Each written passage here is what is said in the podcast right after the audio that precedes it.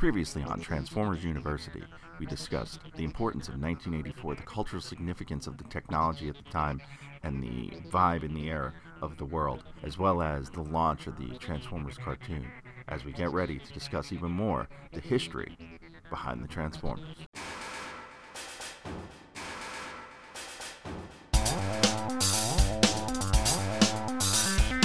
Hello and welcome to episode two of Transformers University, TFU.info podcast. I am your host, Anthony Brucali.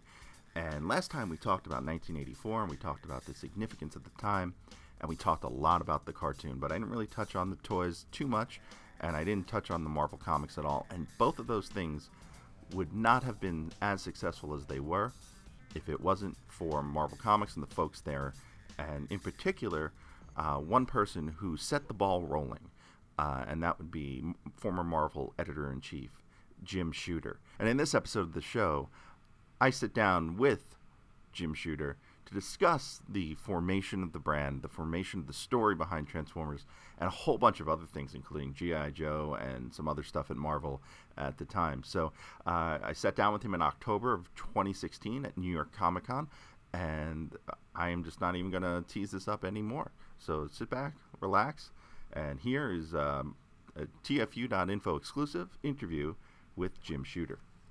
All right, so I am here with uh, former Marvel editor in chief Jim Shooter, uh, who spent a lifetime working in comics. Uh, started when you were 16? 13. 13. Oh my goodness. And you've run the gamut. You've done DC, you were editor in chief of Marvel, you created Valiant Comics and uh, Defiant. Defiant and Broadway Comics, and I worked for Dark Horse, and I've done a lot of other little things, and a lot of uh, you know what they call commercial and industrial comics, things for advertising and promotion. And licensed properties as well. Well, yeah, I did a lot of licensed properties, especially when I was at Marvel. Okay. And uh, yeah, so uh, Jim is responsible for a lot of things uh, we all grew up with and uh, have come to love over the years. Uh, in particular, uh, Jim is uh, pivotal in the creation of uh, the Transformers line. Uh, uh, as a comic book line and as a TV show, and uh, so uh, I know you've written about this on your website. So if you can just give us a little overview of um, the Mysterions uh, Oh, the story. Mysterians, yeah. Uh, before there were Transformers, uh, uh, there was this property called Mysterians, which was uh, the, the rights were it's a Japanese technology, and it was cars and trucks that turned into robots, and uh, uh, it was acquired. The rights were acquired by Knickerbocker Toys. Knickerbocker Toys in those days they made mostly uh, you know plush toys, uh, little stuffed animals and stuff. And I guess they were that wasn't going so well, and they were going to try to branch into boys' toys. Well, they went to DC Comics uh, because they saw what Marvel did with GI Joe, for some reason they decided to try DC Comics first. And they, they saw our success with GI Joe, and they said, "Well, what we need is a comic book." So they, they went to DC Comics, and DC uh, did a development and actually, I think, produced a comic book. I don't think it was ever printed. Uh, and then uh, I got a call from the Knickerbocker people, and they said they'd like to talk to me. And they came over and they told me that they'd gone to DC. They were very unhappy with what DC did. And they, they showed it to me. They said, Well, what do you think? Oh, I mean, you know, obviously, comics about toys are going to attract a younger audience. I mean, they, if you do it right, older readers will love them too. But you know, you have to realize that there's going to be some some kids who buy this. This is all full of hells and dams and you know half-naked women, and it just was so wrong, you know. And and also it didn't make much sense to me. I just thought it was a bad job. So they said, "Well, can you do something with this?" And I said, uh, "Can you create a like like you did with GI Joe? Can you develop uh, stories around this?" I said, "Yeah, sure, of course we can." So uh, uh, I started working on it. I did it myself, and uh, uh, and then we had a couple conversations with them. Uh, the then there was supposed to be a meeting at uh, Knickerbocker, which was way out in the middle of Jersey, someplace.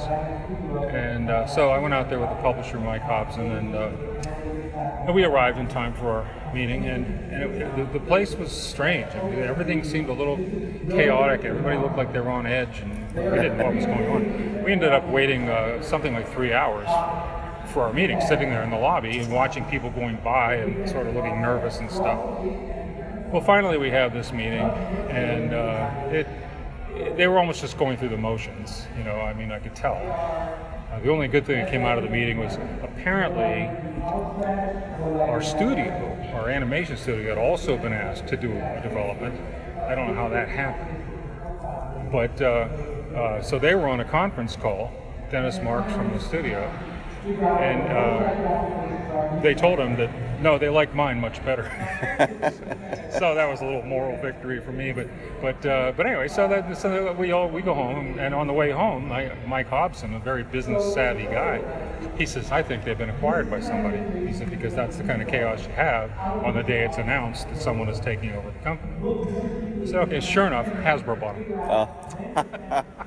So, uh, so then a month later, uh, this guy named Bob Prupis, who was executive at, at Hasbro, comes into my office, and you know, Interport comes comes into my office, and, and he takes this car out of his bag, puts the car on the on the on my desk. I'm like, okay, that's cool. And he goes, watch this, flip, flip, flip, flip, flip. It's a robot. Flip, flip, flip, flip, flip. It's a car again.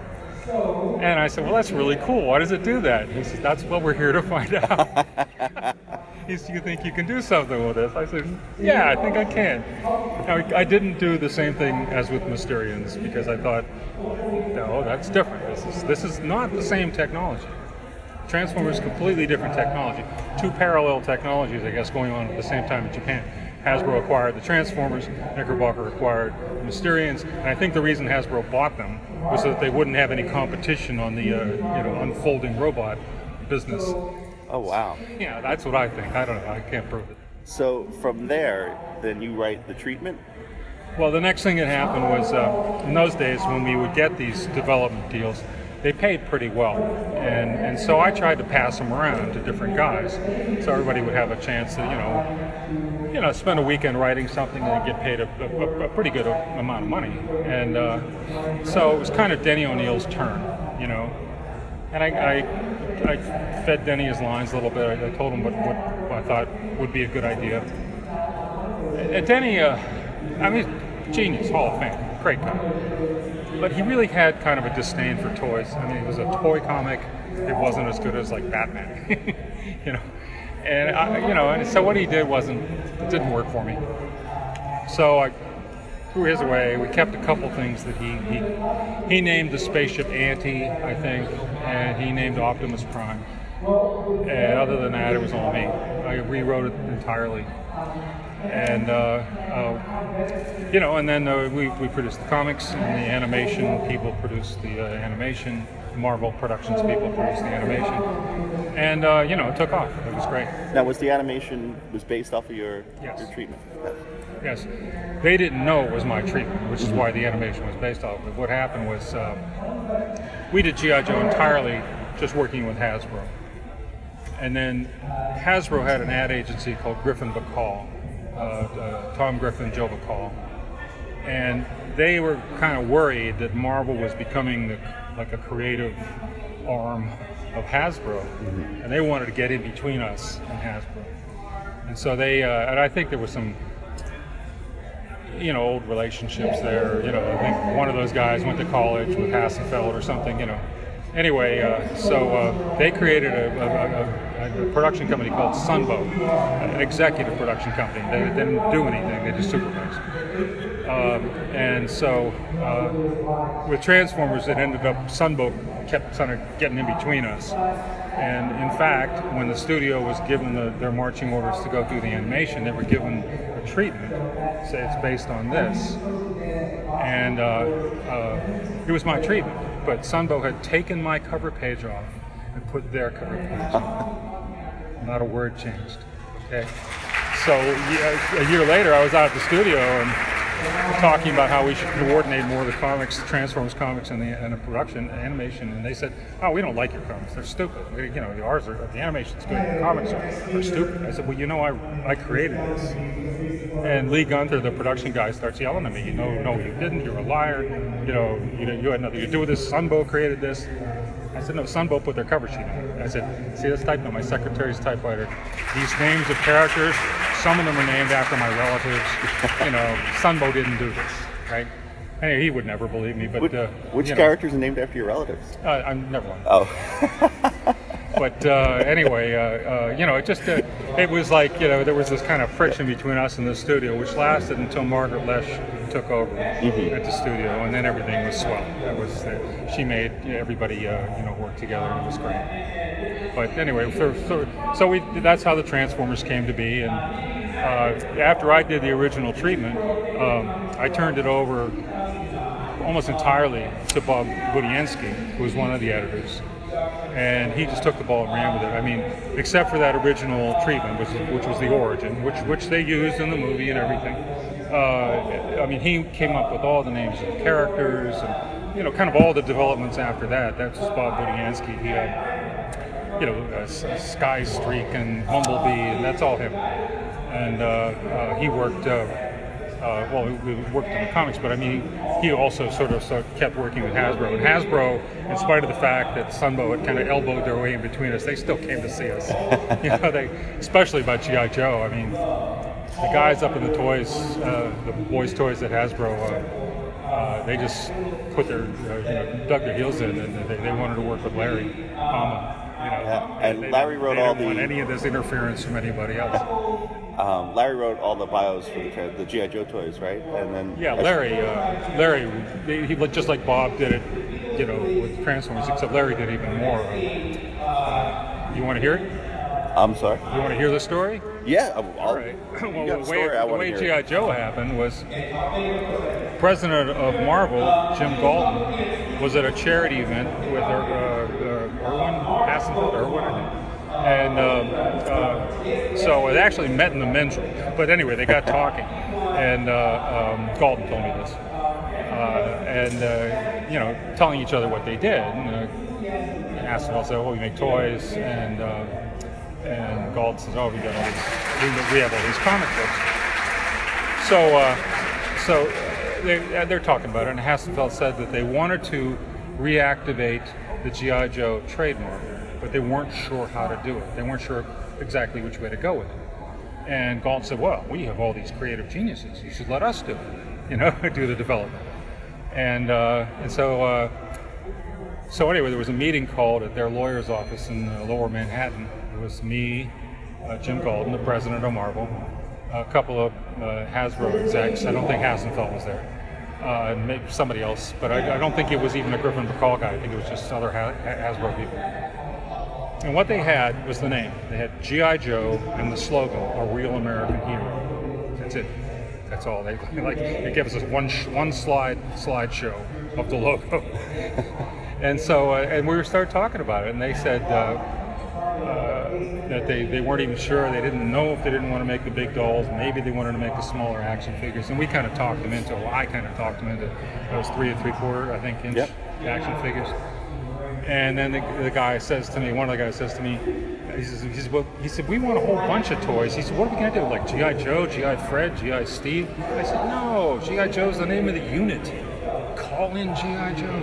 You know, I said, can't be war, has to be anti-terrorist, top secret. Said, make it the, the best sailors and the best Marines and the best soldiers and the best airmen. I said, you know, a little secret organization. And uh, they said, yeah, we like that. Yeah, that's good. By the way, I invented Delta Force two, two years before Reagan did. so anyway, like they liked everything I said, and I was on a roll, and I was, you know, like they loved the slogan, "Call in GI Joe," and, and so anyway, I said, okay, and they said, great, give us a development, give us a, you know, some something on paper. So I went back to the office. I went straight to Larry Hama and uh, told him what happened.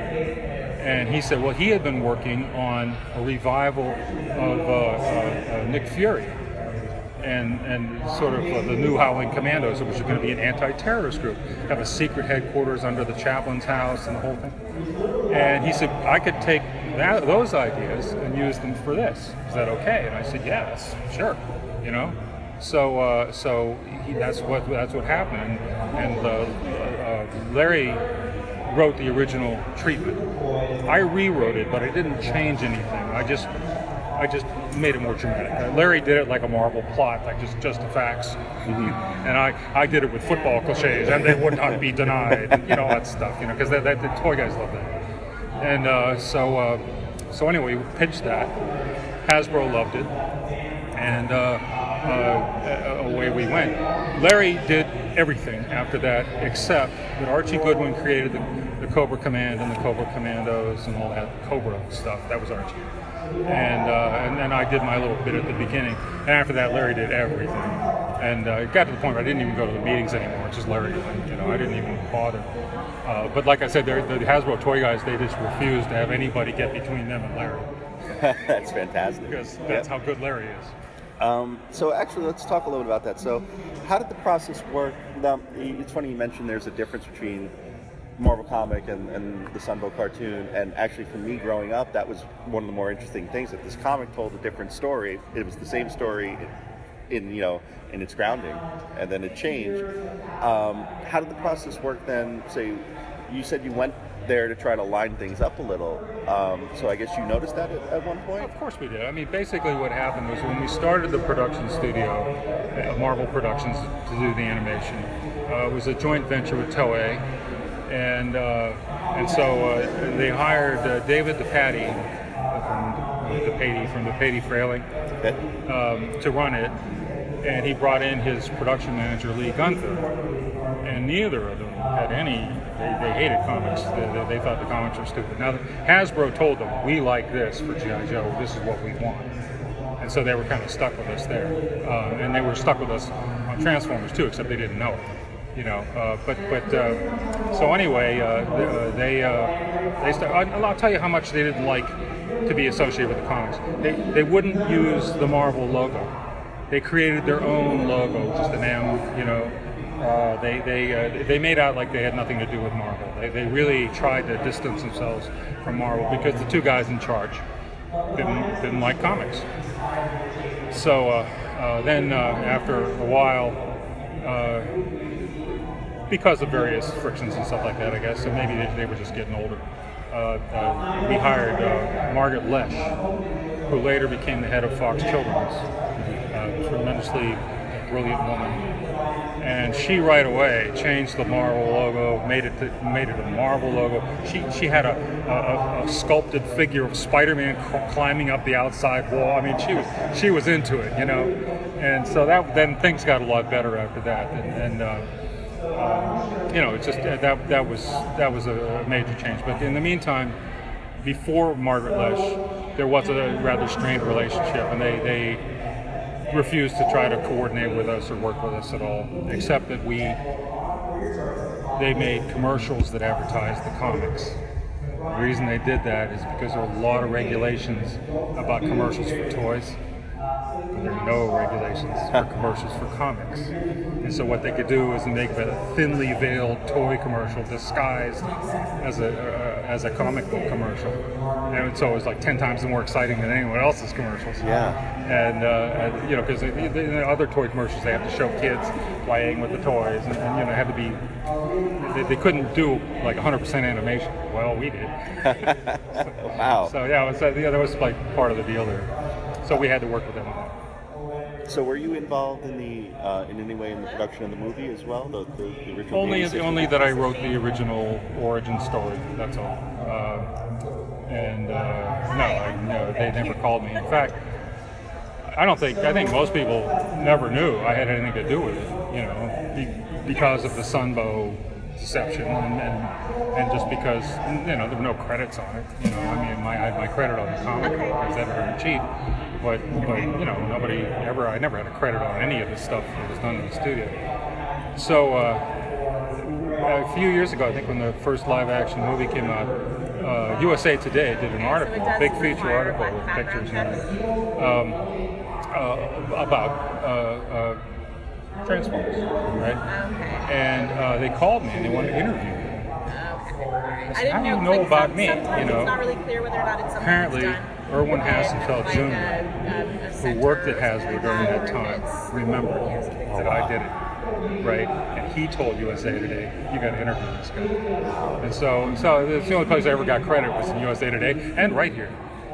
have they credited you? And they haven't credited you yet in the films uh, on the films No, now. I, no, and they never. will. It's, it's, I But don't, uh, does that fall under work for hire at this point? Oh, or- yeah. Anything. Well, you know, if you, I was the editor in chief of Marvel Comics. If you're the employee of a company, that's the very definition of work Like, I don't for hire. So everything I did, is they there owned, and that's okay. I, I, I made that deal, and it was a good deal. I got paid well, and, and enjoyed it, and you know, it was fine. I didn't mind at all that the company made money. Oh, it My job to make the company money. You know, so so I uh, I didn't care about that. I mean, it would have been it would have been nice if they'd actually given me a credit on some of that stuff, but that's all right. I don't care. Um, Okay. Speaking of, of creators then on the team, so how did you go Yeah. about? So you said part of it was Yeah, going if about it's- if it's making sure you were taking care of your guys, taking Yeah. care of your editors. Um, I, it's funny because um, Jen, Ben, the gentleman who was sitting here before, he did an interview with Bob Budiansky about ten years ago, and he had, Bob had mentioned that he came, you came to him right before Thanksgiving weekend. Yes. Uh, hey, Bob. yeah. So uh, yeah. So Yeah. what had happened there? He, he believes you were his third or fourth choice at that point. No, not at all. No, Bob was Bob was terrific. Bob, you know, one of the hardest working men in show business, and uh, really smart and really creative. And I'd always thought so. I mean, he he was an assistant editor early on to I think for Jim Salicrup. It was great. I mean, he just did a terrific job. Uh, no, I think uh, he was a good choice. He. Uh, uh, and because who else am I going to get who's going to work on Thanksgiving weekend? You know, and, and you know, Bob some, says, uh, oh, he had to write the, the first story overnight, and he did, but it was, I wrote the treatment, he wrote the, the first issue. And of course, there's a lot of development that went on from where my treatment left off and where his work began. Like I said, after that, it was all him. He did everything characters, uh, uh, all of the developments that were done after that, created new characters. So it's terrific. He did a great job. And uh, so it's, it's interesting because he started out as the editor of the book, Right. I started with, uh, yeah. and um, Bill Mantlo Right. was the scripter for the first issue. And I, I know you know we we all kind of know about what happened with Bill. I just want to know if you could tell me a little bit about Bill. Uh, Well, Bill, Bill was uh, he was a, he was a great idea. Um, he uh, he got trapped in a situation very frequently, especially before I got there and during the first couple of years. He he was the guy that would uh, write write a script overnight. And in a way, he kind of liked it because we are stuck taking it, no matter what it, what he wrote. You know, and in those days, it was all page rate. You got paid the, the same for 20, 22 bad pages as you got for 22 good pages. And, uh, and there was no royalties, there were no incentives or anything like that. So, I mean, I, you know, the fact is that he was dedicated enough to stay up all night and do it, and sometimes it wasn't all that great, frankly. But also, his redeeming features, and that's the things that he was better al- than almost anyone at, was he would create characters freely. You know, he never had, never thought, never was precious about an idea. Like he'd never have another idea, and that's how some guys are. They're so precious with with their ideas. Not him, not Claremont either. And, and uh, it was my job to create characters, so I, not me. Uh, but but uh, so he, see, he was really good at the new characters and creating and developing new characters, and also he was willing to take on almost any challenge. I mean, you know, uh, when Archie was editor in chief, uh, and he had the, the human fly forced upon him. you know, who's he going to get? Bill would do it. You know, he Bill had no, uh, you know, uh, uh, he'd, t- he he'd accept any challenge. You know, he'd say, "Ah, "All right, I'll try to make that good." And, and you know, so so in in, in, in some ways uh, he was uh, heroic, and, and we needed a guy, and there he was. and then um, that's the the scripting, or the plotting duties were first given to Ralph Macchio, I guess. and um, I don't know if uh, it's Well, Bob Bob was heavily involved in that. that. Okay. Yeah. and um, he, uh, and Frank Springer was the artist at the Right. beginning. And uh, I don't know if you want to. I believe Frank's no longer with us. Uh, if you just tell me anything about him. Frank Frank was a great guy. He had done a lot of uh, newspaper strip work. Uh, uh, he uh, he really drew well. He, he was a good storyteller, uh, and he was smart. And he was anything he worked on, he, he made creative contributions beyond just drawing the pictures. he would come up with little suggestions and make notes in the margin or, or little bits of business that no one else would ever think of. And, uh, you know, just just cl- clever stuff all the time. Uh, uh, good artist, like a lot of guys. Uh, you know, a lot of older guys they get to a point where they they go out of fashion for a while. Kirby went out of fashion for a while. You know, uh, there were, people don't remember that, but uh, like mid '60s, '76, '77, you know, Kirby's wasn't popular. And then then people rediscovered it you know, well, Frank was an older guy, so he was never. And I, it wasn't that he got unpopular. It was that it was that he, he wasn't going to be a superstar because you know he, he didn't have the sort of young kid style. And uh, but but solid, and that's what we needed. We needed brilliant, solid storytelling, beautifully drawn, um, just not uh, not you know not flashy, not image colors. You know, it's all right with me. I'll take that any. Um, and then when Bob moved to being the full-time writer, um, Jim Owsley took over the book. And I'm actually a fan of his as Christopher Priest. Yeah, no, he's Um, brilliant guy. now I read somewhere that I believe it might have been on your site. You had to fire him at one point. Oh yeah, and he thanked me. Seriously, I mean, like like uh, basically when Jim started, I don't remember who his assistant was, but he had one of those assistants who was just a nut for detail and organization and stuff. And uh, and as long as he had the, the good assistant, you know, he was great because he, he then he could be the creative brain, he could be the right side of the brain, and the other guy be the left side of the brain, and then things went wonderfully. And then uh, I think that assistant went on to become an editor, and uh, I wish I could remember who it was. But uh, at any rate, uh, then uh, uh, Jim had a couple of assistants who who were not as, say, organized. All right. And then things started to get late and get behind and, stuff like that, and, and a couple of things sort of fell between the cracks creatively. Uh, you know, I, I was disappointed with them, and, and so finally, it just it, like I said, everything was late. It was a it was kind of a mess. And I called him in. I said, Jim, you know you'll always have work here. I said because you write so well. I said, but you- I got to fire you. You know, you- you're not you, you can't do this job. And he, he said, thank you. I, seriously, that's what he said. He said, thank you. He said, yeah. He said, I'm not. He said, this isn't what I want do. I, I just, you know, it was one thing when he had whoever it was, you know, I- but people like that, it might have been Bob Budiansky for one, but people like that are, are, are rare. And um, uh, it wasn't Bob. But, but the thing is, uh, when he didn't, when he had an assistant that he had to train, and which is like typical.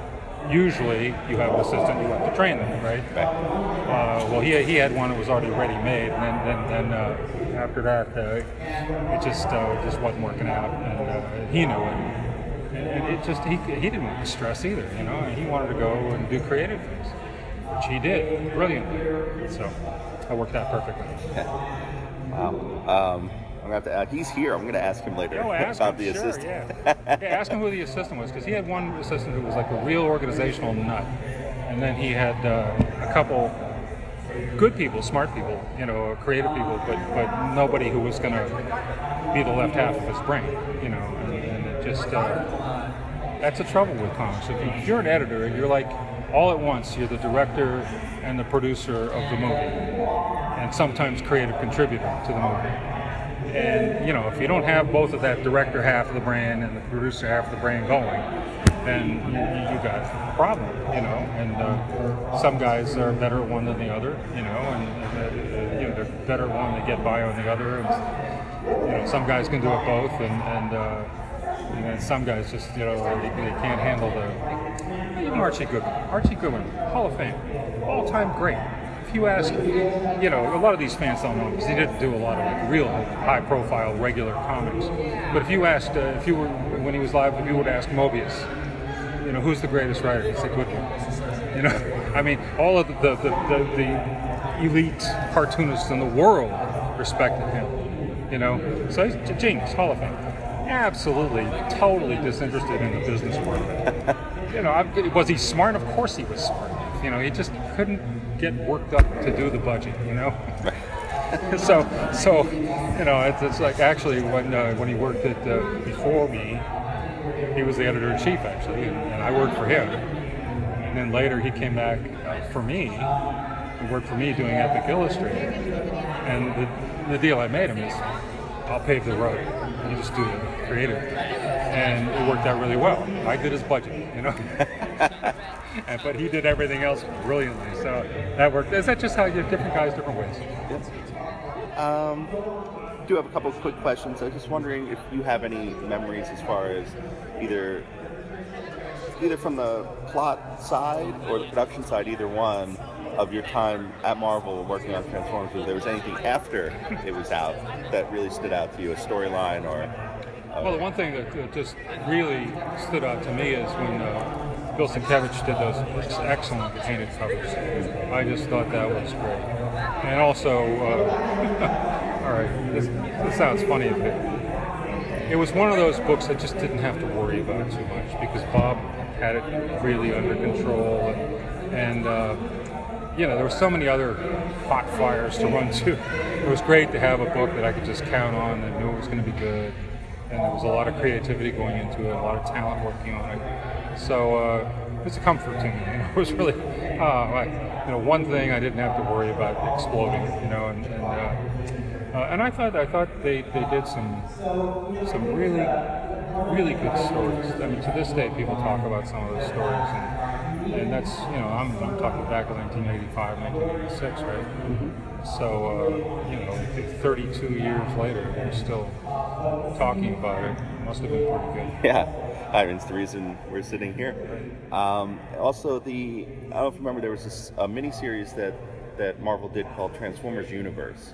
Yes. And it was just the, the character profiles, Yes. similar to the Marvel Universe entries. Yeah. Um, just curious to, um, were those did those exist? Because those were the, basically the toy copy, I guess, like, or longer long form versions of what was on the toy.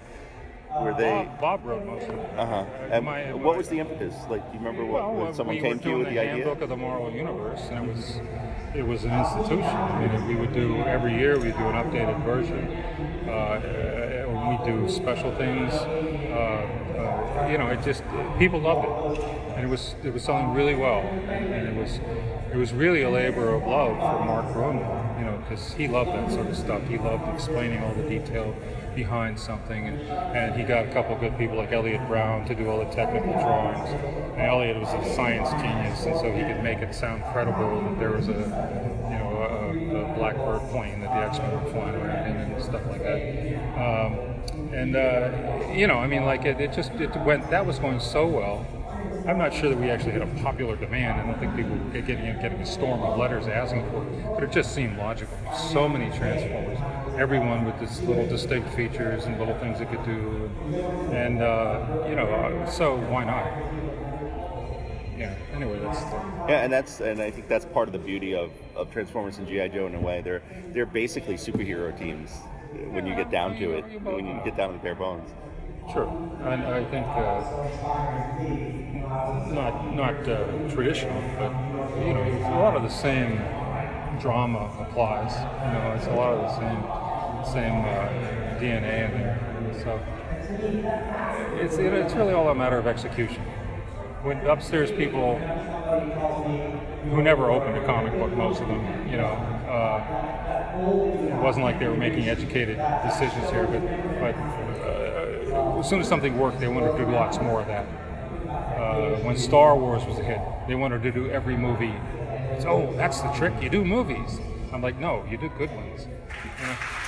And uh, so uh, I had pushing them away with both hands, and I succeeded in not doing a lot of bad movies. I still ended up, you know, being forced to do Dragon Slayer and a few other, you know, things that you know were just uninspiring, and uh, you know because uh, there was pressure from upstairs. I would do more movies. It makes money. You know, well, no. The same with toys. You know, GI Joe was such a hit. Transformers was such a hit. Well, then every toy company, you know, they're, they're bringing every toy on Earth to me. You know, doing Inhumanoids and Sectaurs. Uh, You know, uh, you know, like again, again, I pushed some away. I succeeded in deflecting some of them, but uh, some of them I wish we, I wish we, had, we hadn't done.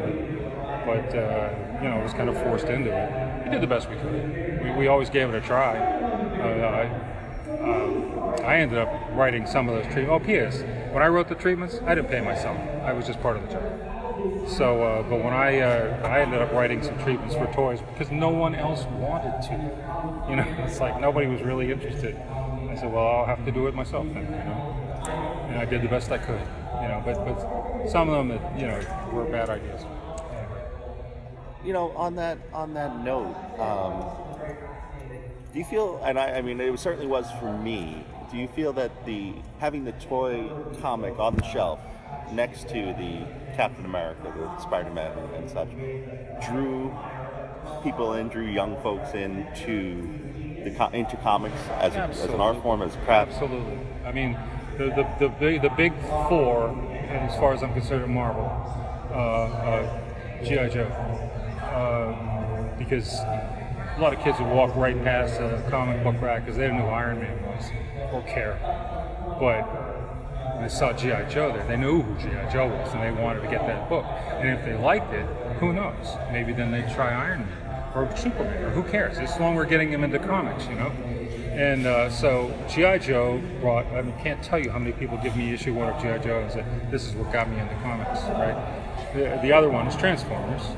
Same thing, you know. They'd see Transformers, oh, gotta have it, you know, and then maybe later they'd go back and try Daredevil, you know, or whatever.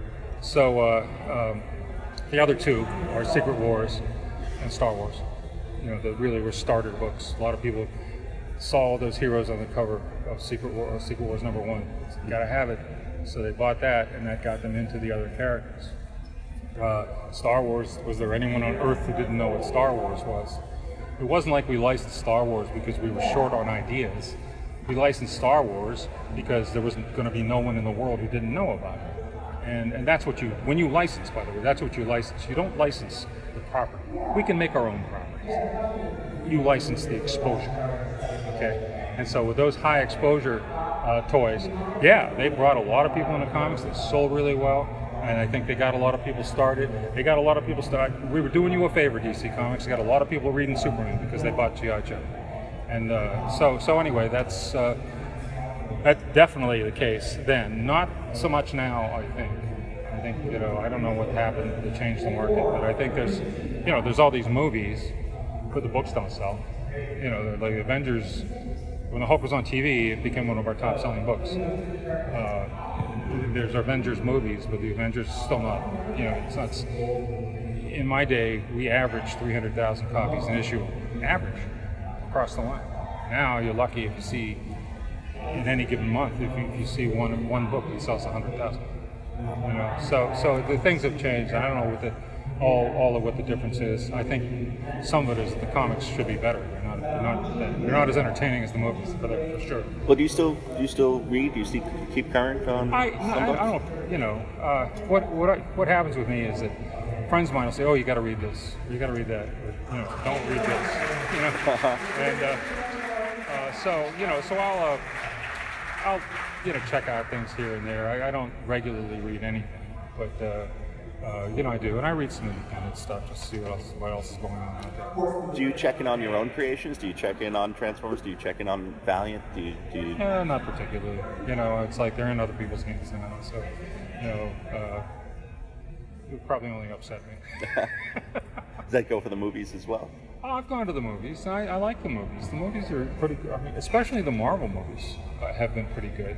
I'm not saying none of the DC movies were good. I like the two Batman, um, uh, Batman Begins and uh, the Dark, Dark Knight. Knight. Yeah, like those. Uh, but the Marvel, the Guardians of the Galaxy just cracked me up. I love it. And it was uh, most of them have been have been really pretty good. Um, but uh, uh, and I think I think that's wonderful. I mean, basically, when I was editor in chief of Marvel, comics were like in steep decline. The president of the company, when he hired me, said, "He said your job is to preside over the end of Marvel Comics. We're going we're going to stop publishing comics." He said, he said, "Try not to lose too much money in the way until I get us started." In animation and children's books, which he both he got Marvel into both animation and children's books. And I told him, I said, "You're wrong." I said, "I said the, the, the, Mar- the comics can be bigger than Disney." Ironically, I said that. And uh, uh, he said, "He said, well, he said, you know, well, you know, I don't think so, but he's just trying to, you know, keep the ship afloat until we." I can get us into other businesses. And I said, well, I want to start doing incentives and you know, paying better. He said, he's you can do anything you want as long as it either self liquidates or doesn't cost too much money. You know, he said, he said, I'll, uh, I'll, I'll go along with it. you know. And uh, I said, I said, so I'm gonna I'm gonna sell a royalty plan. He said, he said, you mean we don't pay royalties? Because he was brand new too. He had just come from the real world publishing, book publishing, and he just assumed that everything paid royalties. I said, no, we don't. And so eventually, it took us a while to put the plan together, but we did, and, and you know that was good. Uh, so just one last thing. I uh, just want to know uh, uh, what are you working on these days? Um, I, I go to shows. People say, "What do you do for a living?" I appear, um, and uh, I, I do uh, some commercial work here and there. Some uh, um, I wrote a series of Christmas cards. I, I, I've done comics for. Uh, uh, uh, we created a character for Junior Achievement. I think we, we have done comics for. We did a comic book for the Kabbalah Center. Go figure. Anybody, you know, it's like they want to promote something or they want to a, a custom comic or a premium promotion thing. Um, we do that. Back in the old days, I did uh, Cheezosaurus Rex for Kraft General Foods, Kenny Kid for uh, Kentucky Fried Chicken. And, uh, you know, I mean, whatever thing. But th- those th- those come up periodically. So mostly, I, I, I go to shows and uh, collect Social Security. wow, fantastic. All right, so I think that just about wraps All us up. well, Jim. thanks for having me. uh, thank you so much for coming. And that right there was the legendary Jim Shooter in an exclusive TFU.info interview. I am your host, Anthony Brucali, and you've been listening to Transformers University, a TFU.info podcast. I want to thank you for listening. I hope you like the show. I hope you like the site. And if you like the show, you like the site, you love the show, you love the site, then my friend, please swing on over to tfu.info slash help and check out all the ways you can help us out. Um, be as simple as sending pictures. We'll have uh, various links to various things you can do to help us uh, uh, maintain the site, grow the site, and maintain and grow this show. Uh, and if you want to help real quick, you want to help right now, go to www.tfu.info slash Amazon. And that will take you to Amazon. And then anything you buy off of Amazon, they send us a couple pennies here and there, but it adds up. And it adds up to help the site and help the show. So I'm going to wrap it up here and we'll see you next time on Transformers University. See you.